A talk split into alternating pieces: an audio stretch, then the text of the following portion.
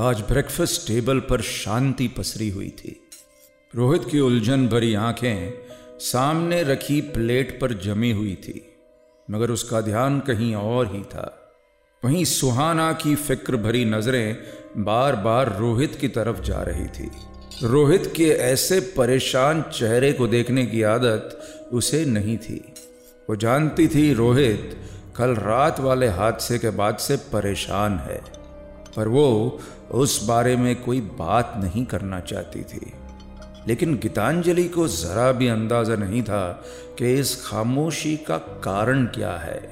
Breakfast करते हुए गीतांजलि की नज़र रोहित पर पड़ी। उसने एक फ़िक्र भरी आवाज़ में पूछा, रोहित, सब ठीक तो है ना बेटा? कल रात पार्टी में भी you quite of you know office का कोई प्रॉब्लम है? सवाल सुनते ही रोहित का ध्यान टूटा। उसने एक नज़र सुहाना की ओर देखा और एक गहरी सांस लेते हुए कहा, माँ I wanted to tell you something पता नहीं आप मुझे बिलीव करेंगे भी या नहीं. ये सुनकर गीतांजलि के चेहरे का भाव हल्का सा बदल गया। उसने तबाक से कहा, क्यों? क्यों नहीं करूँगी believe come on tell me what's bothering you Rohit की आवाज़ में एक झिझक थी जब उसने कहा, माँ, मैंने कल पापा की आवाज़ सुनी। ये सुनकर गीतांजलि कुछ सहम सी गई। उसके मुँह से शब्द बाहर आने को तैयार ही नहीं थे। रोहित ने बात आगे बढ़ाते हुए कहा ही टोल्ड मी दैट उनकी डेथ एक्सीडेंट से नहीं हुई थी माँ।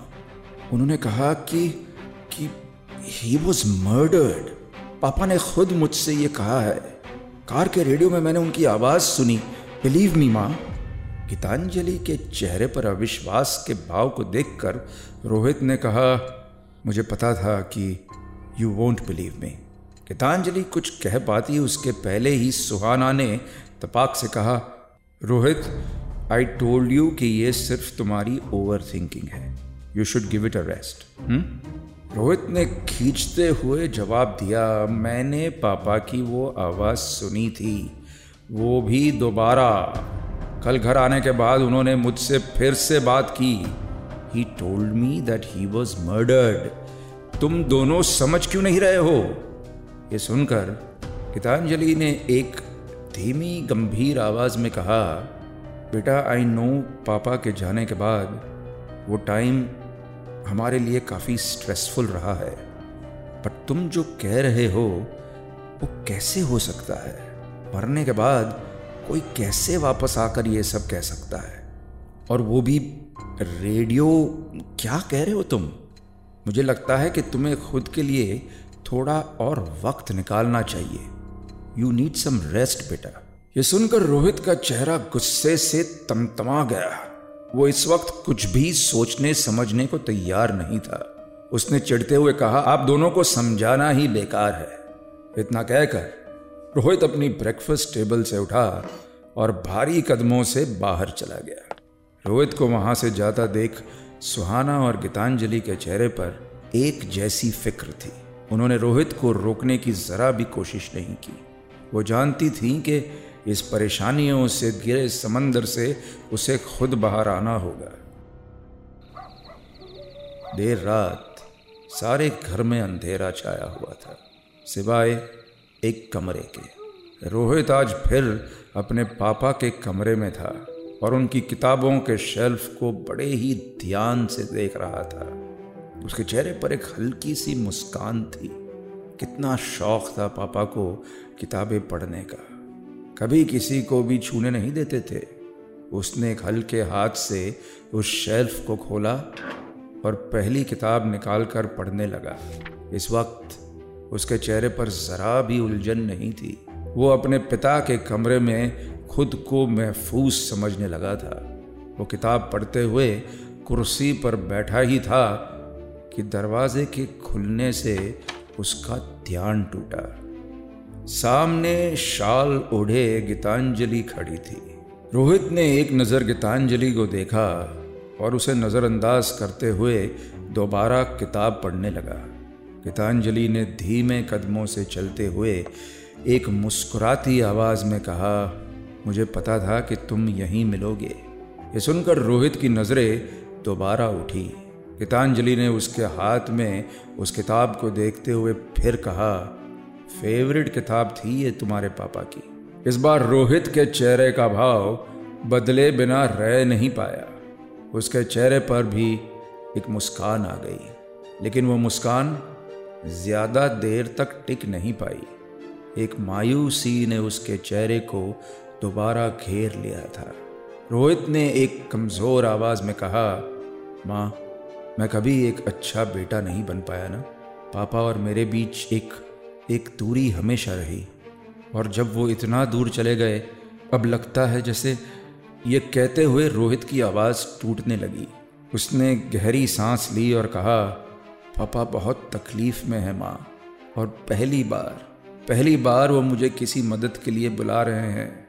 पर मुझे समझ नहीं आ रहा माँ कि आखिर ये सब जो हो रहा है, वो सच भी है या नहीं। आई एम सो कन्फ्यूज़ माँ। I am I am so tired ये कहते हुए रोहित की आँखें भीग चुकी थी। वो जैसे हार चुका था अब। अपने बेटे की आँखों में आँसू देखकर गीतांजलि से रहा नहीं गया। उसने नम आँखों से रोहित की ओर देखा और उसके सर पर हाथ फेरते हुए कहा, बेटा, मैं कुछ नहीं जानती, लेकिन इतना जानती हूँ कि मैं अपने हस्बैंड को ऑलरेडी खो चुकी हूँ और अब अपने बेटे को नहीं खोना चाहती। आई नो तुम्हें ये बात अजीब लगेगी but you should see psychiatrist अपने लिए नहीं तो मेरे लिए ये काम कर दो बेटा प्लीज़ तुम्हें इस तरह परेशान नहीं देख सकती मैं। कभी कभी स्ट्रेस के मारे गीतांजलि की इस गुहार को नकारने की शक्ति रोहित में नहीं थी। उसने हामी में सर हिलाते हुए कहा, ठीक है माँ, अगर आप कहती हैं तो I will see someone tomorrow Geetanjali ने रोहित से वादा लेते हुए कहा, पक्का? रोहित ने एक हल्की सी मुस्कान के साथ कहा हाँ माँ, पक्का। ये सुनकर गीतांजलि के चेहरे की वो मुस्कान दोबारा लौट आई। उसने रोहित के सिर पर प्यार से हाथ फेरा। रोहित को भी जिस राहत की तलाश थी, वो उसे मिल चुकी थी। अगली सुबह कुछ रूखी सी ही थी। इस वक्त रोहित अपने कैबिन में शून्यता में ही कहीं नजरे गड़ाए बैठा था। ख्यालों का वो भवंडर अब भी थमा नहीं था उसके मन में।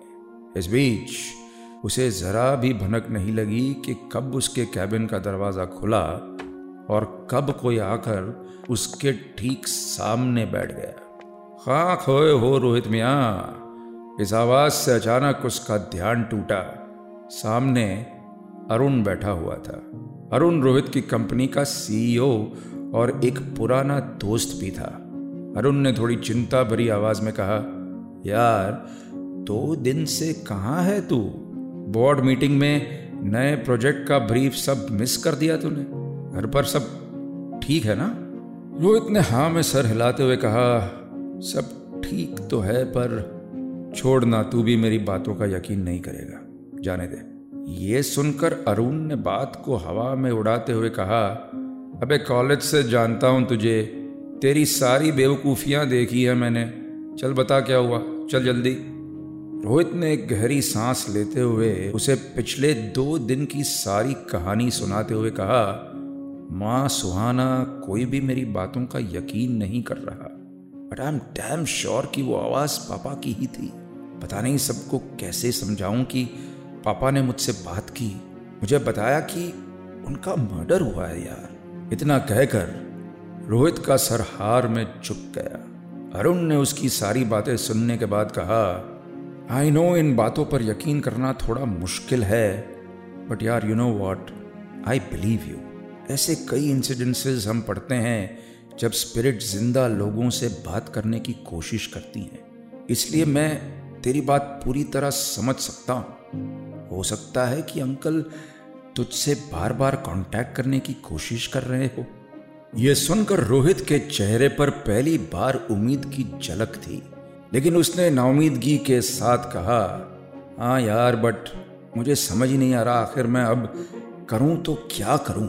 अरुण ने कुछ देर सोचते हुए कहा, यार I know what we should do इसके लिए ना हमें एक एक्सपर्ट की ज़रूरत है। मैं ऐसे ही एक पैरानॉर्मल एक्सपर्ट को जानता हूँ। प्रोफेसर रमाकांत है उनका नाम। पेशे से वो मेरे कॉलेज में साइकोलॉजी के प्रोफेसर थे but he knows a lot about the other world हमें उन्हीं से मिलना चाहिए। शायद वो ओमकार अंकल से कांटेक्ट कर पाए। ये सुनकर रोहित की आँखों में उम्मीद जाग गई। वो जानना चाहता था कि आखिर उसके पापा के साथ क्या हुआ था। रोहित और अरुण इस वक्त रमाकांत के सामने उसके घर पर बैठे थे।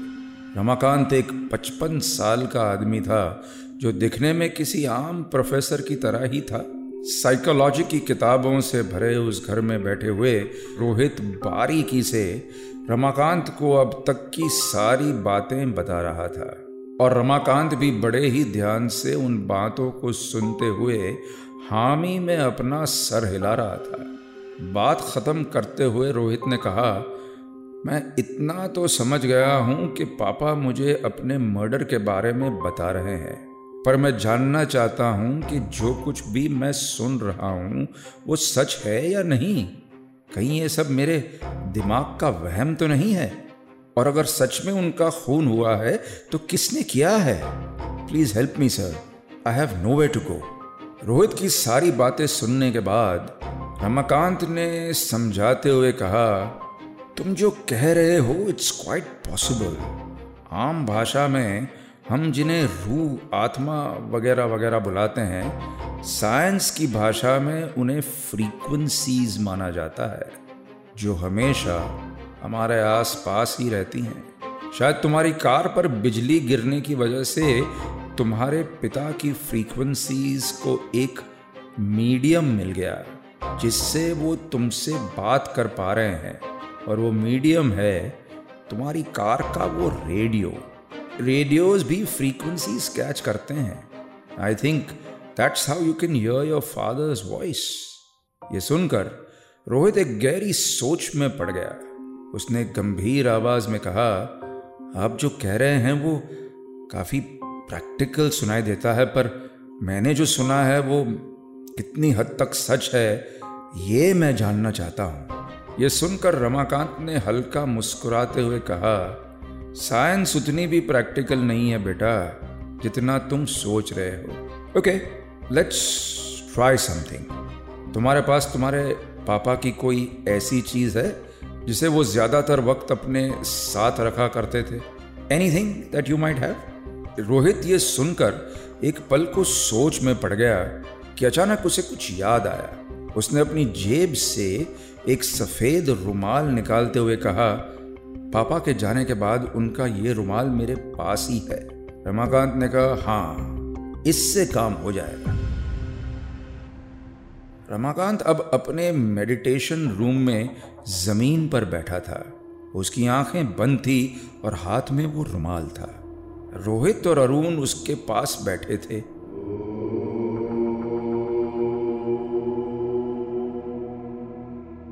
रमाकांत कुछ देर ओम का झप करता रहा और फिर उसने वो रुमाल अपनी नाक के पास ले जाकर सूंघा। उस रुमाल को सूंघते ही उसकी आँखें खोली, लेकिन उसकी आँखों की पुतलियाँ ऊपर चढ़ी हुई थी।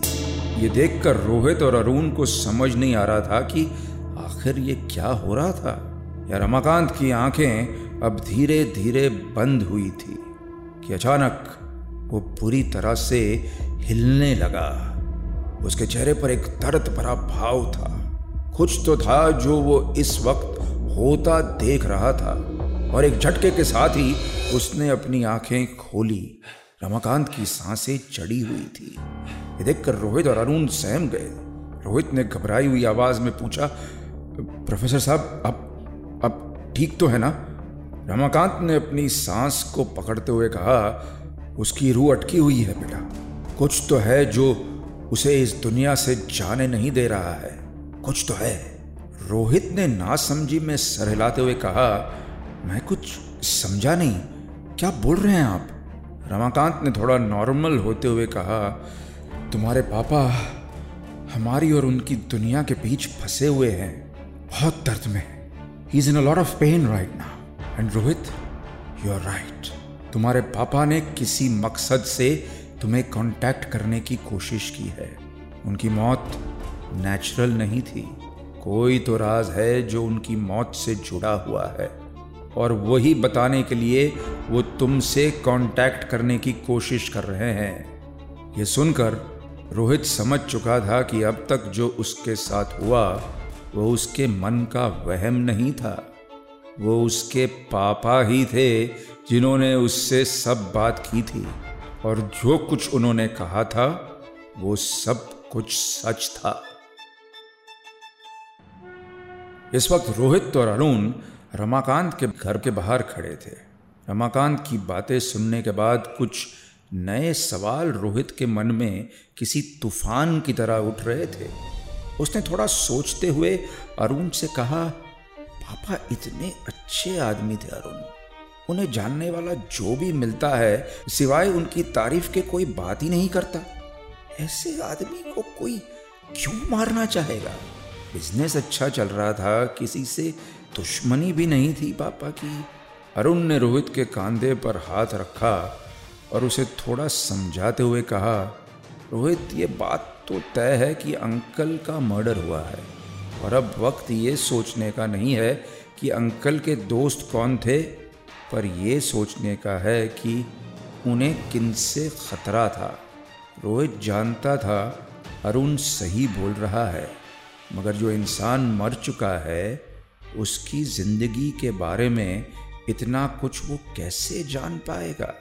ये बात उसे खाए जा रही थी। रात के कुछ साढ़े तीन बज रहे थे, मगर रोहित की आँखों से नींद कोसों दूर थी। रमाकांत की वो बातें अब तक उसके जहन से बार बार टकरा रही थी। अपने कमरे में बेड पर लेटे हुए वो हज़ारों सवालों से एक साथ जंग लड़ रहा था। पास में लेटी सुहाना भी इस वक्त गहरी नींद में थी, कि तभी एक तेज रोशनी खिड़की से होती हुई रोहित के चेहरे पर पड़ी। रोहित को लगा शायद सामने सड़क पर किसी कार की लाइट होगी, कि तभी दोबारा वो रोशनी रोहित के चेहरे पर पड़ी। और इस बार वो बंद नहीं हुई। रोहित का ध्यान अब टूट चुका था। वो थोड़ा चिढ़ते हुए उठा और देखा कि रोशनी बाहर लॉन से आ रही थी। वो आँखों के सामने हाथ रखते हुए धीमे कदमों से खिड़की तक पहुँचा। कुछ देर कोशिश करने के बाद उसने देखा कि ये रोशनी एक कार की हेडलाइट से आ रही थी, जो उसके घर के लॉन में खड़ी थी। रोहित को ये बात थोड़ी अजीब लगी। उसने काफ़ी कोशिश की, लेकिन रोशनी इतनी तेज थी कि उसे उस गाड़ी की नंबर प्लेट देखना लगभग नामुमकिन था। उसने बार बार अपनी नज़रें घुमाई, लेकिन लॉन में कोई भी नहीं था। हर तरफ़ सन्नाटा और अंधेरा पसरा था। रोहित से रहा नहीं गया। वो तेज कदमों से चलता हुआ लॉन में जा पहुँचा और वो जैसे ही उस कार की ओर बढ़ ही रहा था कि अचानक वो हेडलाइट्स बंद हो गई।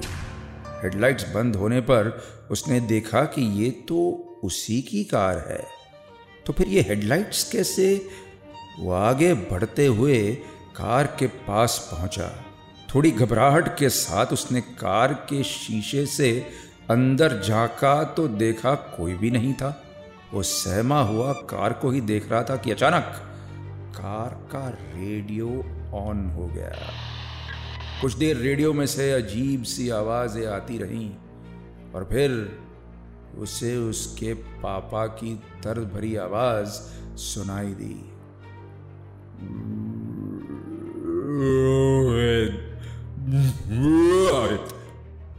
उसने कार का दरवाज़ा खोला और अंदर बैठते हुए हड़बड़ी में कहा पापा हाँ, हाँ मैं यही हूँ पापा। कि तभी रेडियो की उन आवाजों के बीच फिर से उसे ये सुनाई दिया।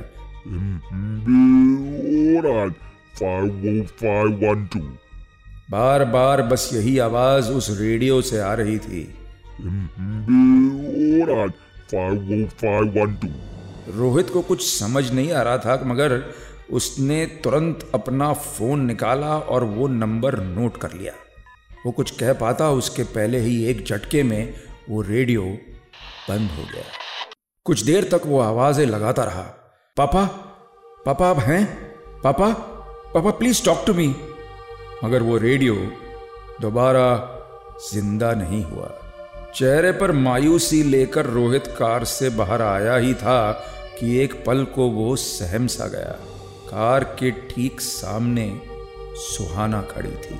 उसके चेहरे पर छाई घबराहट से साफ़ पता चलता था कि उसने ये सब कुछ होते देख लिया था। रोहित कुछ कह पाता उसके पहले ही सुहाना ने भरे हुए गले से कहा आई एम सॉरी रोहित। मैंने तुम्हारी बातों पर यकीन नहीं किया। लेकिन लेकिन नाउ आई नो तुम्हारे साथ क्या हो रहा था। I am really sorry Rohit. Rohit Suhana की बात सुनकर खुश था, मगर उसके दिमाग में अब भी वही नंबर घूम रहा था। वो किसकी कार की नंबर प्लेट थी और उसके पापा ने उसे वो नंबर क्यों बताया था?